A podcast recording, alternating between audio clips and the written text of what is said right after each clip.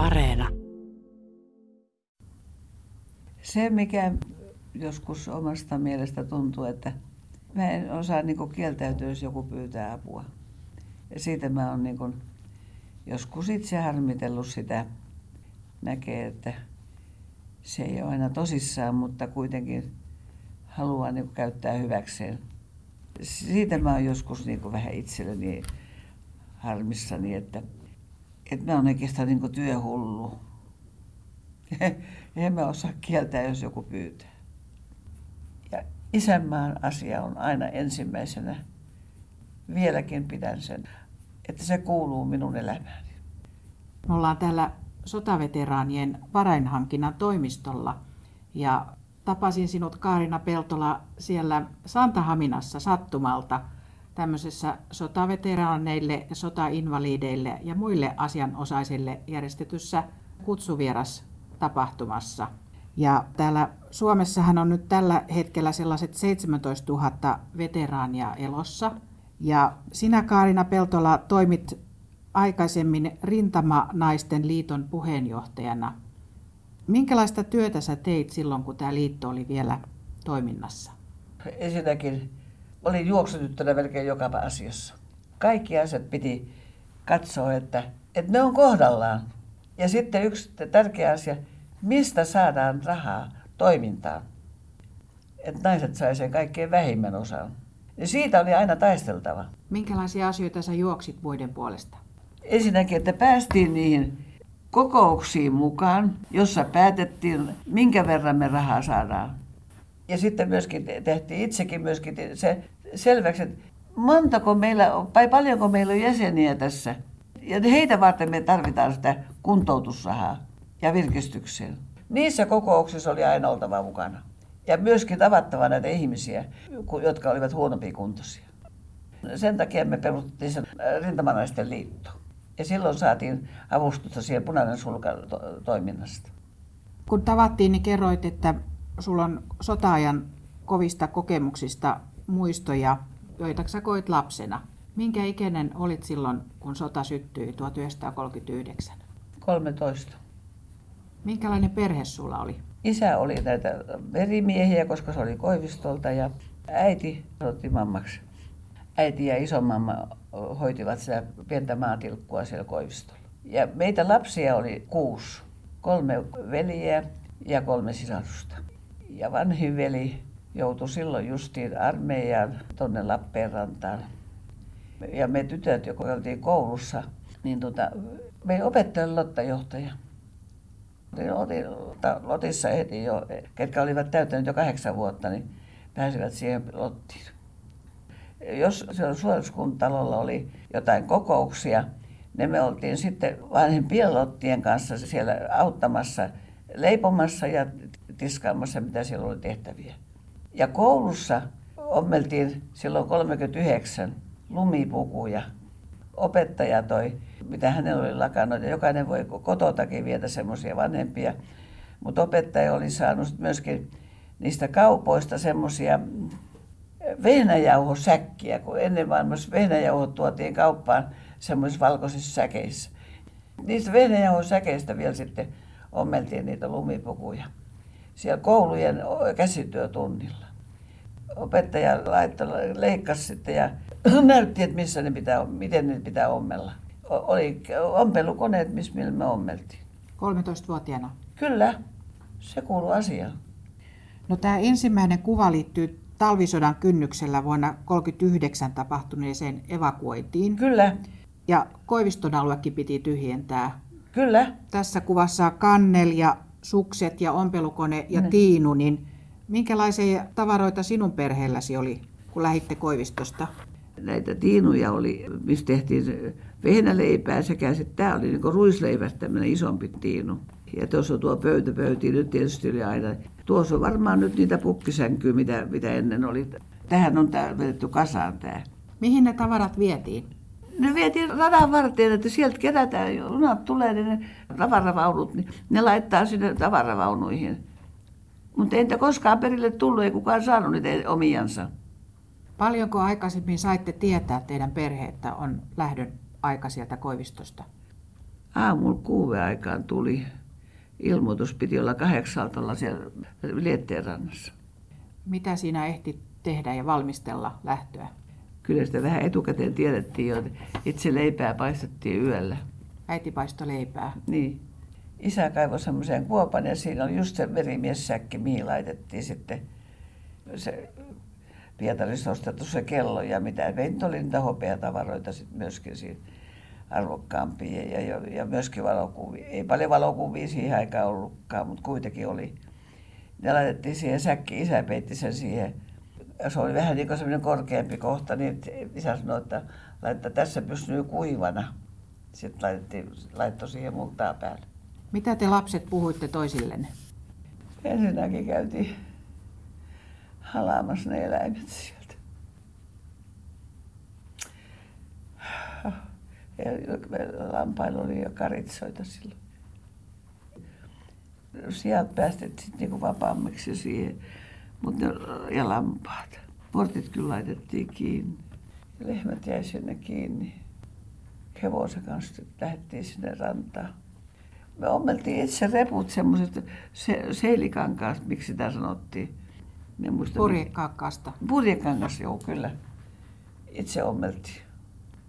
Semmoisen kanssa laitettiin sitten sinne Lietteen rantaan, mistä sanottiin, että se roomu tulee vielä hakemaan. Pysyittekö koko perhe sitten yhdessä koko sen ei, ajan? Ei, ei. Nuoremmat pääsivät vaan sinne roomuun.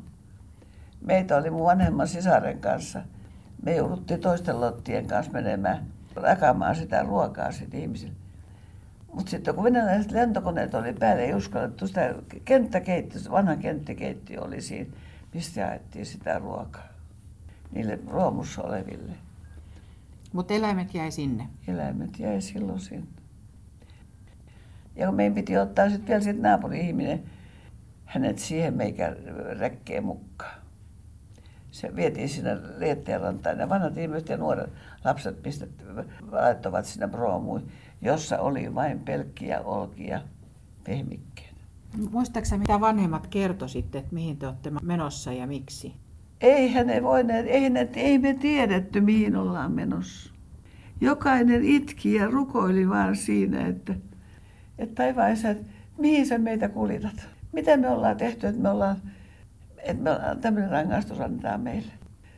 Mihin te lähditte sitten sen jälkeen, kun te olitte proomulla ajannut sieltä niin, no, minkälainen se evakkomatka oli? Ne promoihmiset vietiin tuonne Haminaan Tervaniemeen. Ja me jäätiin sen lotat sitten korjaamaan niitä jälkiä siitä. Ja piti sammuttaa, tai se kenttäkeitti, ettei savu noussut siitä, kun venäläiset koneet oli päällä. Ja me käveltiin sieltä rannasta, sen Lietteen rannasta rautatiellä, siinä on jotain ehkä viisi kilometriä. Käveltiin sinne. Ja sitten kun junia kulki sieltä kun olivat vieneet sinne Koiviston saariin niitä aseita, niin me päästiin sitten, kun ne palasi takaisin sitten niin Viipuriin päin, niin päästiin niihin hiljaa kulkeviin avovaunuihin. Niistä, niillä päästiin Viipuriin. Kauanko se matka kesti? Yli viikon, ennen kuin päästiin sitten sinne Hämeeseen. Ei tiedetty, että mikä päivä milloinkin on ja miten päästään eteenpäin ja miten saadaan jostain ruokaa. Minne te tulitte Hämeessä? Hämeessä tultiin Eräjärvelle. Tai ensin Orivedelle, kato siihen Viipurista laitettiin siihen, niihin, tuota, niihin härkävaunuihin ihmisiin. Ja Orivedelle sitten siirrettiin Eräjärvelle. Kun Eräjärvelle mentiin, mutta mä en muista mikä kohta se oli, kun se oli jyrkkä se mäki oli ja avovaunus autossa meitä vietiin sinne, kun se auto ei pystynyt, kun oli häkäpytyt autoissa nousemaan sinne ylös. Meidän piti sitten nuoremmat hyppiä sieltä autolla pois, että auto pääsi menemään sinne ylös, kun se oli niin jyrkkä se mäki sinne, ennen kuin mentiin Eräjärvelle. Ja tultiin täältä Orivedeltä päin. Eräjärven kirkko oli sellainen vaikea tapaus, että kun meitä evakkomatkalta oli yksi semmoinen perheen äiti, jolla oli semmoinen vähän yli vuoden vanha semmoinen poika, joka sairastui sitten siinä. Ja sitten kun ei saatu apua, niin kuolikin. Se oli keuhkokuume. Ja kuoli sitten ja mä en nyt sitten oikein tiedä, että mistä he sen semmoisen puuarkun saivat sitten sille lapselle.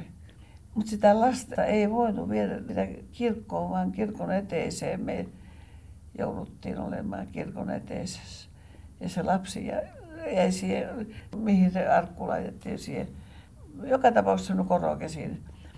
Se lapsen arkku oli siinä ja, ja meitä, meitäkään ei päästetty sinne sisälle, vaan se joku vahtimestari toi semmoisia semmoisia lankkuja tai puulankkuja laittoivat sinne takaosaan siihen kirkkoon ja eteisen ovet auki, että, että mahtuu ne ihmiset sinne istumaan niiden lankkujen päälle. Kun sanottiin, että täällä on kaikilla oma paikka täällä kirkossa, teille ei ole, että olkaa tässä eteisessä.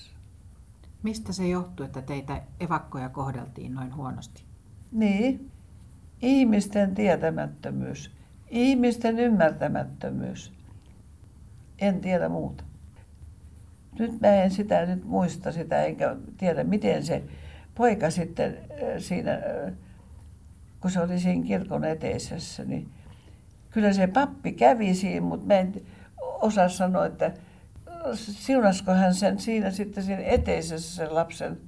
Pappi kyllä kulki eteenpäin, mutta ei viety kirkon kautta, vaan vietiin se eteisen ovesta.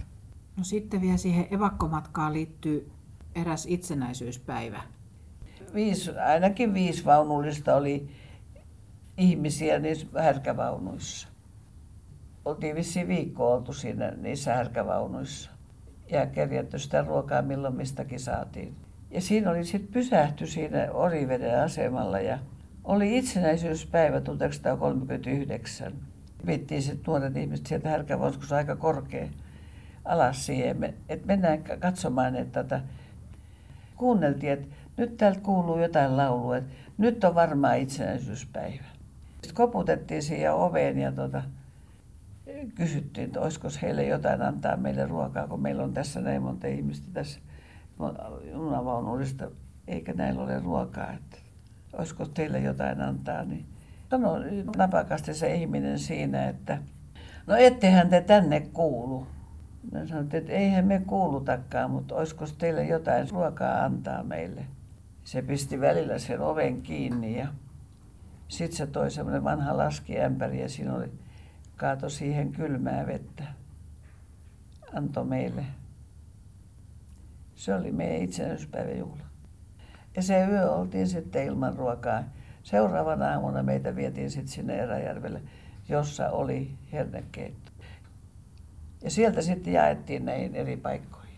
Jokainen päivä oli vähän yllätys, ei tiennyt Kyllä, mikä tuo tullessa. ei tiedetty mi- mihin mennä ja mikä toi tullessa.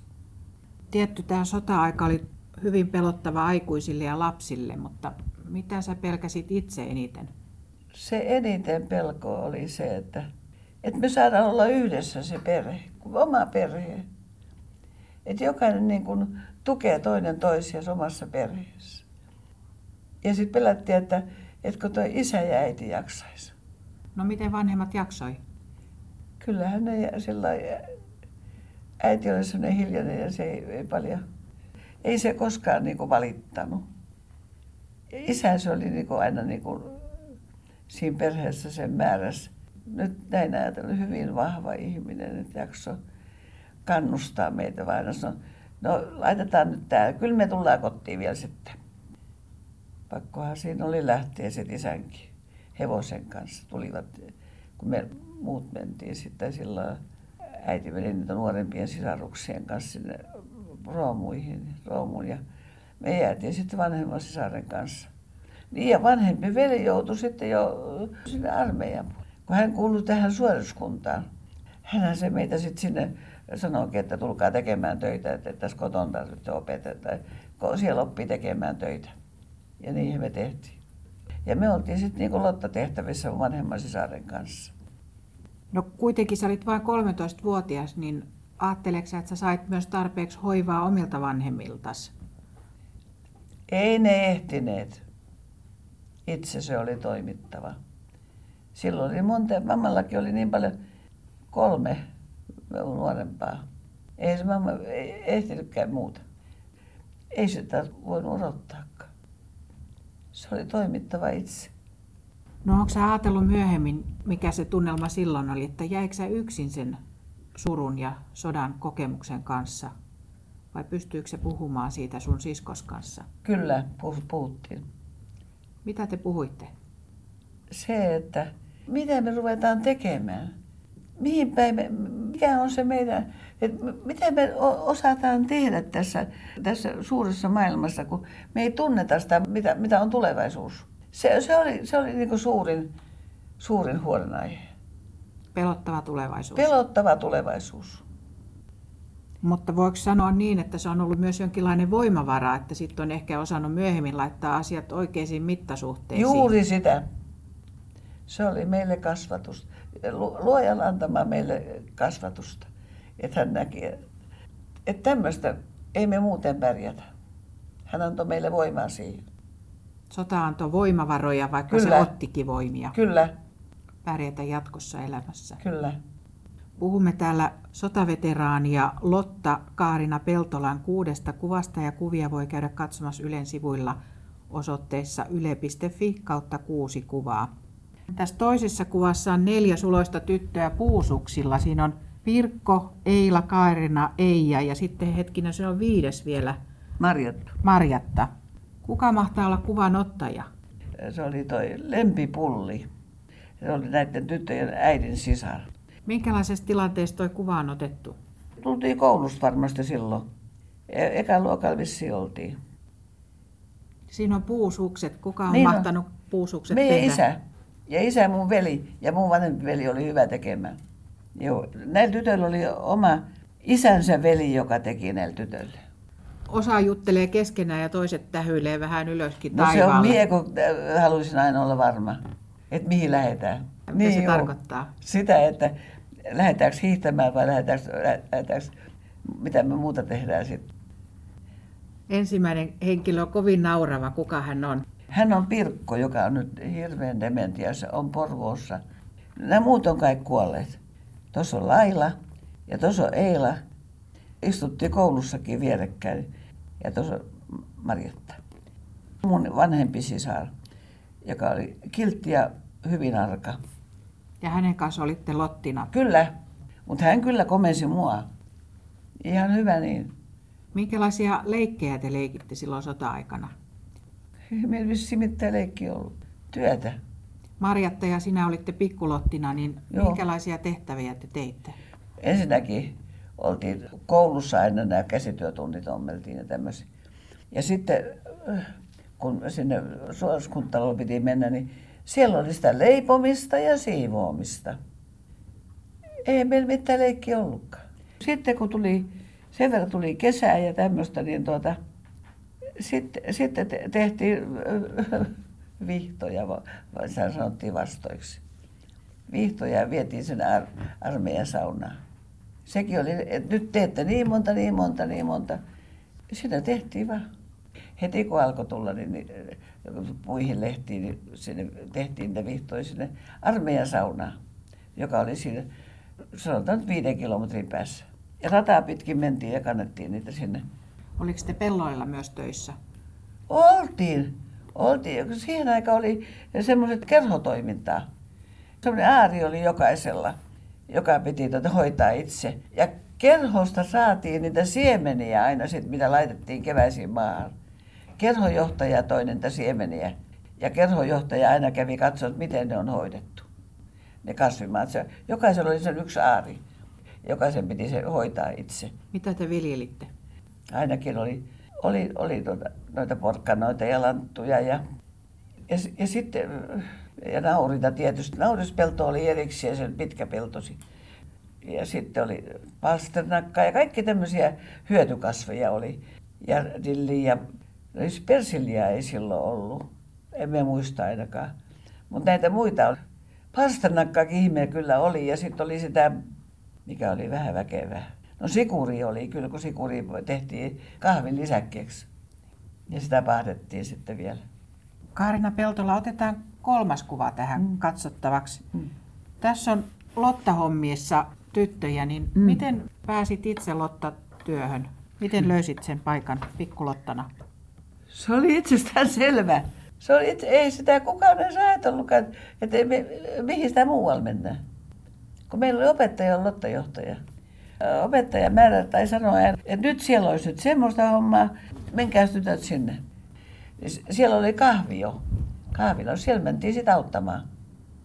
Siellä se Lummen kahvila oli siihen aikaan. Siellä oli Lummen kahvila ja sitten oli toi meidän Lotta-johtajan isä piti semmoista, hän sanoi aina, että hänellä on lihaturkuu. Se on niin lihakauppia ja siinä oli muitakin näitä leipiä ja mitä semmoisia siihen aikaan oli. Hän sanoi, että se on hänen lihatorku.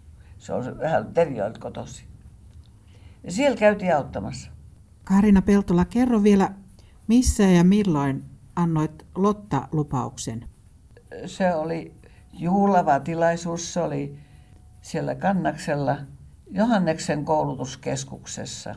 Kentällä meillä oli aamuhartaus oli ennen ja sitten sen jälkeen oli meille se Lotta-lupaus. Ja isänmaan asia on aina ensimmäisenä. Se on meille lupauksena annettu ja vieläkin pidän sen, että se kuuluu minun elämääni. Tämä kolmas kuva on ilmeisesti jatkosodan ajalta on. 41. On, on, se on, tuommoinen porukkakuva, niin siinä on Lottia keittiöaskareissa ja kuva on otettu keittiöstä. Niin mitä tuttuja esineitä siinä kuvassa on? No ämpärit ainakin on ja tuo saavi ja, ja nuo vanarit tuolla seinällä. Ne on niin lyhtyjä. Öljylyhtyjä. Öljylyhtyjä. Tässä saavissa on aina iso vettä ja ottaa tuolta kattilasta tuo ämpäri tuota, mitä siellä nyt on sitten. Se on jotakin, se on jotakin puuroa tuossa, mitä se ottaa tuon kauhan kanssa. Se on koussikka tuossa kädessä. Näin on. Ja tuossa on, jokaiselle piti olla omat esiliinat. Ja itsehän ne piti kaikki pestä ja siivota. Minkälaista ruokaa te teitte?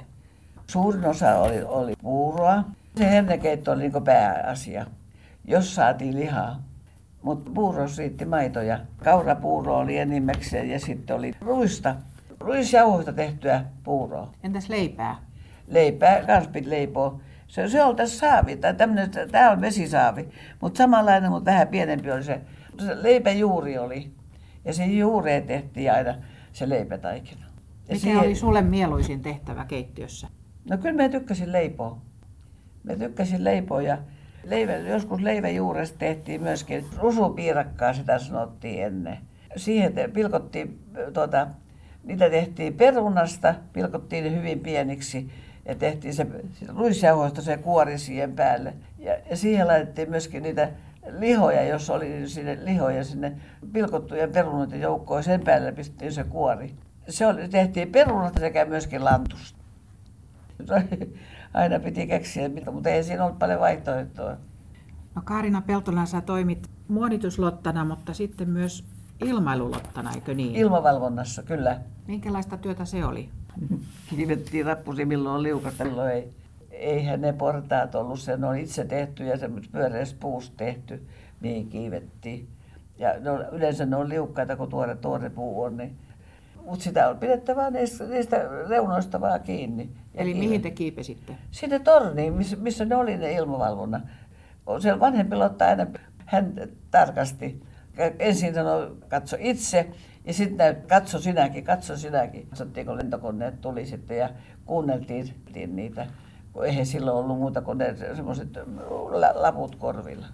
Minkä ikäinen olit suurin piirtein, kun olit ilmailuottanut? No se oli silloin, kun talvisota alkoi, niin se oli silloin 13. Kovin pieni.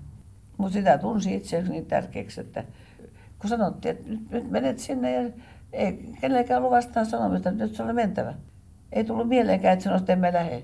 No sitten olit, teit Lotta-työtä myös sairaalassa ja hoidit potilaita. Kyllä, kyllä. Se oli jatkosotaa silloin jo. Minkälaista työtä se oli? Raskastahan se oli ja hyvää opetusta, että elämässä pitää oppia te- tekemään kaikenlaista. Ei se aina ole niin valosaa. Mutta kiitollinen siitäkin, että opin senkin kohdan. Että ymmärtämään, että joku ihminen tarvitsee mua ja mä yritän auttaa sitä. Vaan olen kiitollinen siitä opetuksesta, mitä mulle on annettu. No sitten kun kyllästyit siihen vereen ja kuolemaan, niin muutit vähän elämän suuntaan. Kyllä. Niin mitä teit sitten? Sitten menin siihen Turun vanuun. Sodan päättymisen jälkeen sä menit Turun vanuun töihin. Kyllä. Mitä vuotta suurin piirtein eletään? Kyllä se vissiin oli 45. Puhumme täällä sotaveteraani ja Lotta Kaarina Peltolan elämästä ja kuudesta kuvasta ja näitä kuvia voi käydä katsomassa Ylen sivuilla osoitteessa yle.fi kautta kuusi kuvaa. Tämä neljäs kuva on nyt sitten kuva Aline Grönbergistä. Joo, tässä on Aline, joo. Minkälainen esimies oli Aline Grönberg?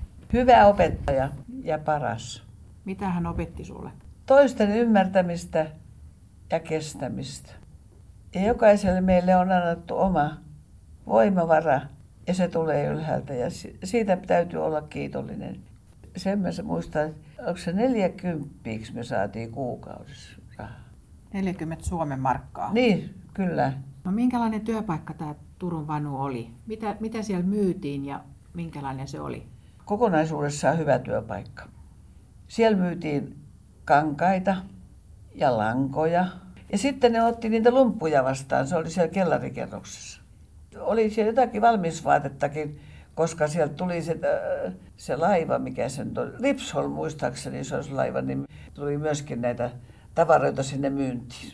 Mutta ne kaikki piti kirjata, niin kuin yleensä on, ja ilmoittaa kansanhuoltoon. Ja ne kansanhuoltopaperit käy tehtiin aina illalla ylitöinä. Mitä töitä sä teit Turun vanussa? Ensinnäkin mä olin, olin tuota siellä myymälässä. Tuurasin jo siinä keskuksessa. Ja sitten tuota, iltatöinä oli sitten, milloin en ollut sitten sotasairaalassa tuuraamassa, jo, lääninsairaalassa. Sielläkin kävi joskus aina tuuraamassa, kun tarvittiin. Mutta silloin kun ei ollut niitä, niin sitten olin tuota, iltatöissä sitten varastolla siellä mustapössitavaroita. Laitettiin mitä laivoista saatiin. Amerikan armeija lähetti myöskin semmoista tavaraa, mitä oli sinne jäänyt niin kuin varastoon. Niitä tuli myöskin siihen aikaan sinne Turun vanuun ja niitä, niitä lastattiin sitten yöllä ja illalla niihin varastoihin. Ja niistä sai sitten paremmin palkkaa. Sä pyysit kerran vanumammalta tältä Turun vanun perustajalta jotakin lahjaksi siskollesi. Mitä sä pyysit? No mä pyysin, että siitä, kun silloin tiedettiin, että näitä makupusseja saatiin, tai silloin siellä Turvanussa tekivät niitä. Silloin hän antoi mun kautta, niin se mun sisarelle, kun mä olin niin sen sisaren pojan kummi, kummitati sitten vielä, niin hänen kauttaan sain sitten sen makupussin sieltä. Se oli semmoista viininpunasta, sitä sanottiin siihen aikaan sitä kangasta velvetoniksi. Ja sitten se oli toppaus sisällä. Ja sitten kun leille jäi pieneksi, niin sitten mä sain omalle pojalle, joka oli syntynyt 50, niin sen saman makupussin sitten. No 50-luvulla vähävaraiset äidit saivat tämmöistä äitiysavustusta. Ja se on ollut tämmöinen äitiyspakkauksen edeltäkävijä. Muistaaksä tämmöistä kiertokoria tai tämmöistä äitiyspakkausta? Kyllä. Koska nykyään semmoinen makupussi on siinä mukana. On, joo. Joo, mutta eihän siihen aikaan oli vaan se, se oli paperikankaasta se patja siellä. Ja sitten se, mikä tunt, meistä tuntui silloin hullulta, se oli suurin piirtein näin pitkä se patja ja ei se puolta metrikään leveä ollut. Niin. Siinä oli keskellä semmoinen, eh, sitä sanottiin kusivaippapaikka. Se oli kanssa niin paperista ja selstoffista se täyte siellä. Ja siihen sitten, tuota, kenelle mitäkin sitten oli, niin tuli niitä lakanoita. Se on valkaisemattomasta puuvillakankaasta tuli niitä lakanoita siihen, siihen pakkaukseen laitettu. Ja sitten myöskin valkaisemattomasta puuvillakankaasta myöskin se vauvan paita. Ja sitten semmoista raidallista flanellia oli ne vauvan nuttu tehty siihen. Ja myssy. Tämä oli se äitiyspakkaus sodan Äitiys, jälkeen. äitiyspakkaus, jonka, jonka valtio antoi tai laittoivat sen siihen. Ei siihen aikaan makupussia muuten annettu sieltä. No minkälainen se vanumamma oli? Miltä hän vaikutti? Miten hän kohteli teitä? Hyvin, eikä koskaan niin kuin aliarvioinut meitä. Ei. Jos hän ne sanoi, niin hän sanoi sen niin, että se olisi hänen mielestään ehkä mukavampi, jos se olisi tehty näin. Ei koskaan sellainen kärkevästi ketään, ei ketään komentanut. Hän oli itse aamusta iltaan paikalla. Aina. Muistaaksä jonkun keskustelun hänen kanssaan tai mitä hän sanoi muille? Älkää missään tapauksessa laittako lyhyempää hametta. Polvet ei saa näkyä. Pukeutumisohjeita. Kyllä. Ja kyllä hän oli aina niin kuin puolen säären sinne aina hänen, hänen pukunsa. No, tämä Turun Vanu oli siinä kauppatorin laidalla siinä Eerikin kadun kulmassa. Niin, niin oli. Mitä siihen kauppaan muuta erityistä liittyy? Minkälainen se oli? Hyvä, hyvä kaup- kauppapaikka. Ja sieltä pääsi torin puoleltakin sinne pihalle. Ja siellähän, sieltä kautta ne mustanpössin tavarat to, tuotiin. Kerro, mitä siellä Turun Vanussa oli sellaista, miksi asiakkaat tuli sinne? Sen takia, että kun ne saivat tuoda sitten niitä vanhoja lumpujakin sinne. Sinne otettiin tosiaan, ne toivat ne säkissä, mutta sitten joku, siellä oli kolme ihmistä lajittelemassa niitä kudontalumpuja ja sitten vielä se tavallista villakangasta juttu. Ne piti kaikki erikseen, ne laittoivat. Ja asiakkaasta pidettiin hyvää huolta, niin mitä, mitä se asiakkaille tarjoiltiin siellä? Se oli ju se loomokka siellä. Juu, se, se, se oli kanssa kyllä. Mutta alkuun siellä oli semmoista, että siinä piti olla se kuponki. Se kahvijuttu oli ja sitten siellä oli hyvä tavara. Siihen aikaan kaikki oli niin kuin villa, villakankaat oli erinomaisen hyviä. Ja, ja miesten pukukankaita siellä enimmäkseen meni, myytiin. Puuvillakankaat oli eri osasto kyllä, mutta nekin oli PMK. Hirveän hyvää tavaraa, kaikki suomalaista tuotetta. Pukukankaat ja villakankaat, ne oli englantilaista villaa. No sitten vielä Turun Vanu oli tunnettu siitä, että siellä oli ensimmäiset rullaportaat ja Niin. joulun näytyikkuna oli kaunis. Kyllä. Kolme ikkunaa varsinkin. Se oli, se oli Turun paras. Vanhumamma toi jostain semmoisen joulupukin kuvan, joka vilkutti käden kanssa. Siihen ikkunaan laitettiin. Ja sitten ni- niitä kankaita siihen sitten leviteltiin siinä. Muistatko sen, että olisit itse kanssa käyttänyt rullaportaita? Kyllä! Juostiin kuule ihan tahallaan siitä. Tykättiin, kun saatiin ilmastokyytiin siitä. Juu. Juu, ja niin rullaportaiden alla oli just se puhelinkeskus. Siitä huolimatta, että olit Turun Vanussa töissä ja kävit Läänin sairaalassakin Kyllä. tuuraamassa, niin Kyllä. sulla oli vapaa-aikaa. Niin kävitkö myös tansseissa Turussa? Käytiin rankkarilla, mutta hyvin harvoin. En mä, en mä oikein tykännyt siitä. Se oli sen, semmoista niin kuin kauppatavaraa. Niin sen takia en tykännyt siitä. Sulle urheilu oli mieluisampaa. Kyllä. Mikä oli sun suosikki urheilulaji siellä Turun aikoina? No se voimistelua, niin on- oltiinhan me siellä suurkisoissakin silloin voimistelemassa. Ja mä olin siihen aikaan siinä vannevoimistelussa. Ja sitä varten oli hyvä siinä, että me saatiin ilmaiseksi ne puvut. Voimistelupuvut, se, semmoista sinistä, semmoista niin silkkimäistä se ma- materiaalia. Ja se oli, se oli pitkän aikaa mulle niin kuin semmoinen juhla, juhla Ja kyllä mä sen kanssa uimassa sitten kävin, kun ei siihen aikaan vielä uimapukuja sillä ei saatu. Niin sä olit sitten kova urheilija siellä Turun aikana, niin pyöräilit ja luistelit ja Joo, mutta se oli parasta unohtaa se, ne raskaat kokemukset, mitä sitä ennen oli ollut. urheilu auttoi siinä. Kyllä. Mun sisaren mies, Jokisen Pentti oli mun sisaren mies, oli tuota Turun pyrkivän jäseniä. Ja hän sanoi, että tuu sinne, että he, saat heiltä lainata harjoituspyöriä. Ja sitten siellä oli muitakin niitä, Kondoliinin poikia oli. Ja siihen aikaan oli myöskin tämä Helsingistä Kasliin, Onni Kasliin. Ja niitä oli kaksi veljestä. Ne, oli, ne kävivät aina vuorotellen, Helsingissä vuorotellen Turussa kilpailemassa. Maastopyöräily oli ensin, oli, mä muistan, onko se ko- kolme kilometriä ensimmäinen ja, ja sitten oli kymmenen kilometriä. Ja lainapyörällähän mä silloin kuljin. Ja sitten oli semmoinen ki- kilpailu, kun oli norjalaisia kanssa. Norjasta ja Ruotsista tuli ja niin mä sain sitten siltä norjalaiselta, kun kilpailu oli mennyt ohi ja yksi norjalainen antoi mulle sen pyörän presentti. Ja se korjattiin mua varten ja sillähän mä sitten kesät sitten ajelin sillä lahjoituspyörällä. Ja olin olevinani niin vahva, että kyllä mä kyllä kaikki kilpailut voitin, kun oli hyvä pyörä ja hyvä mieli. Ja kaikki oli niin kuin tasatahdissa. Eikä siihen aikaan vielä uskaltanut edes rakastua mihinkään, kun oli se tärkeä se urheilu ja meneminen ja ne kaverit siellä, mitä oli. Turusta muutit sitten Mäntsälään.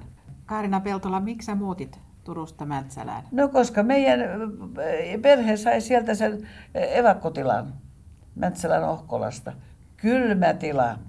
Mitä tarkoittaa teidän perhe? Ketä sinne muutti? Sinne muutti. Isä oli silloin jo sairas ja isä ja äiti.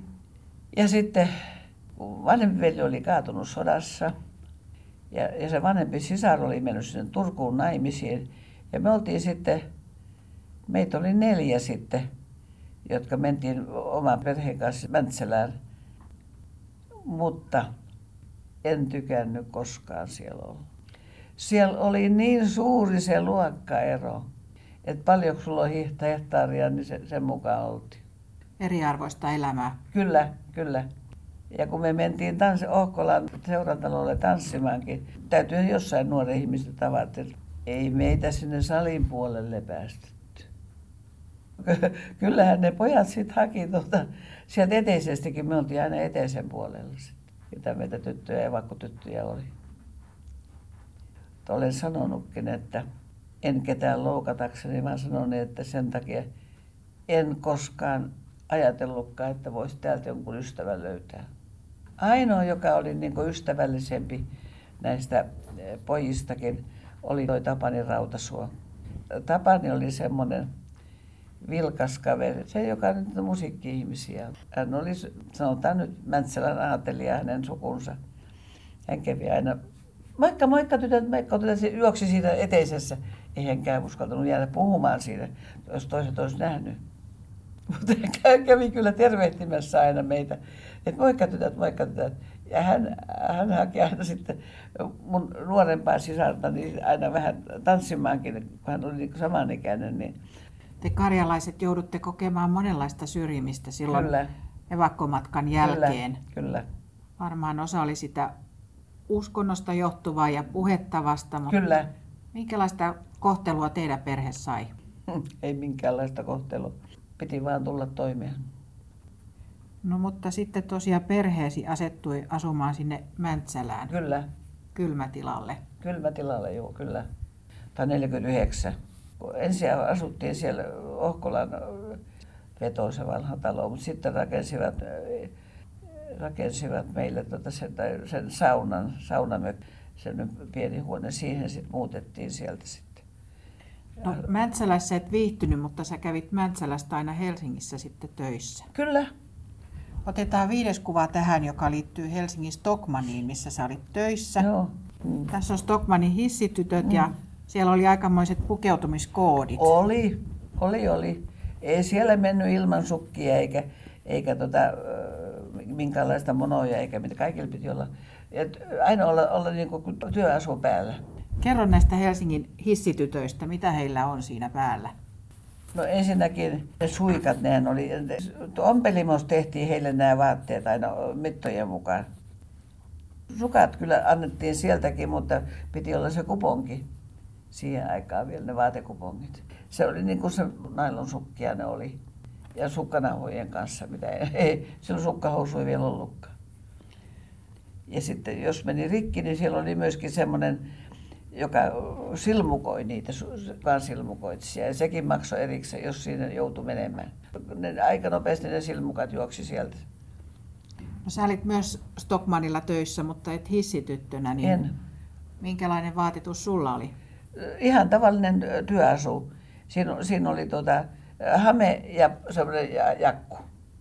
Aina piti olla kyllä nenälina mukana kanssa ja sitten meitä sanottiin niin lentäviksi aina piti mennä siihen, missä oli tarve.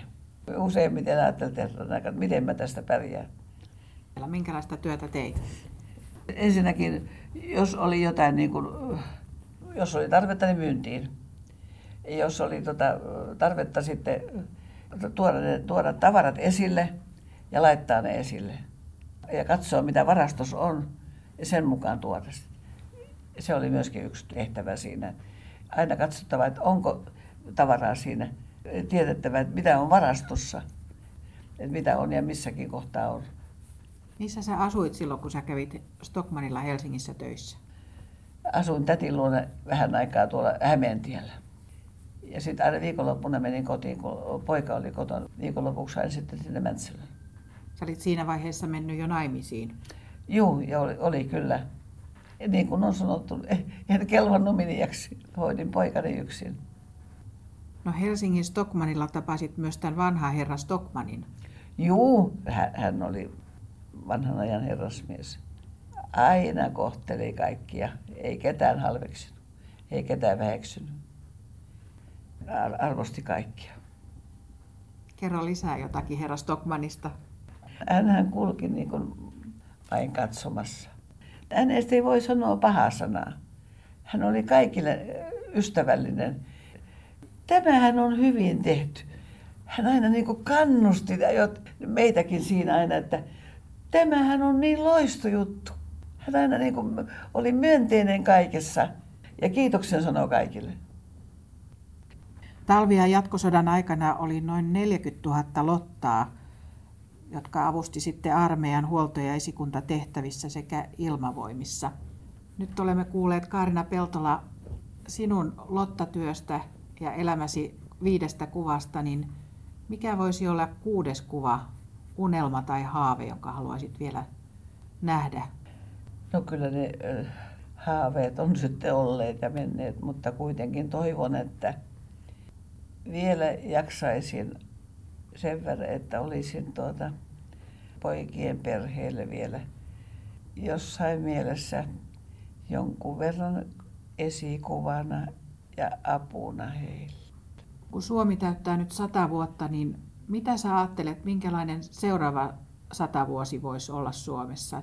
Minkälaisen Suomen soisit olevan jatkossa? Ainakin sen, että Suomi pidettäisiin suomalaisena ja se, että osattaisiin arvostaa sitä tavallisen ihmisen työntekoa ja sen toimintaa, ettei sitä väheksyttäisi ja ettei vietäisi tätä osaamista ja kaikkea muuta, mikä meillä täällä Suomessa on ollut hyvä, pidettäisiin täällä Suomessa. Että täällä olisi ihmisille hyvä olla. Ja oltaisiin kiitollisia siitä, että luoja on antanut meille tämän hyvän maan. Me pidettäisiin siitä huolta. Kiitos taivaalliselle tästä kaikesta. Jokainen on otettava vastuu itsestä ja myöskin vähän lähimmäisestäkin.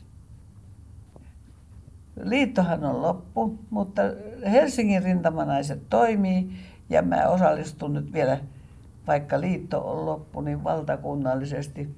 Eilen viimeksi soitin Rovaniemelle. Vielä soitellaan ja puhutaan omia asioita. Ihan ei kukaan mulle mitään maksa siitä, eikä mä haluakaan. Vaan että me toimii yhteishengessä, jollain nauretaan ja itketään samoista asioista. Joskus tunnen, että eten mä kuulu tähän maailmaan enää, mutta sitten taas on semmoisia hetkiä, että vielä mua tarvitaan.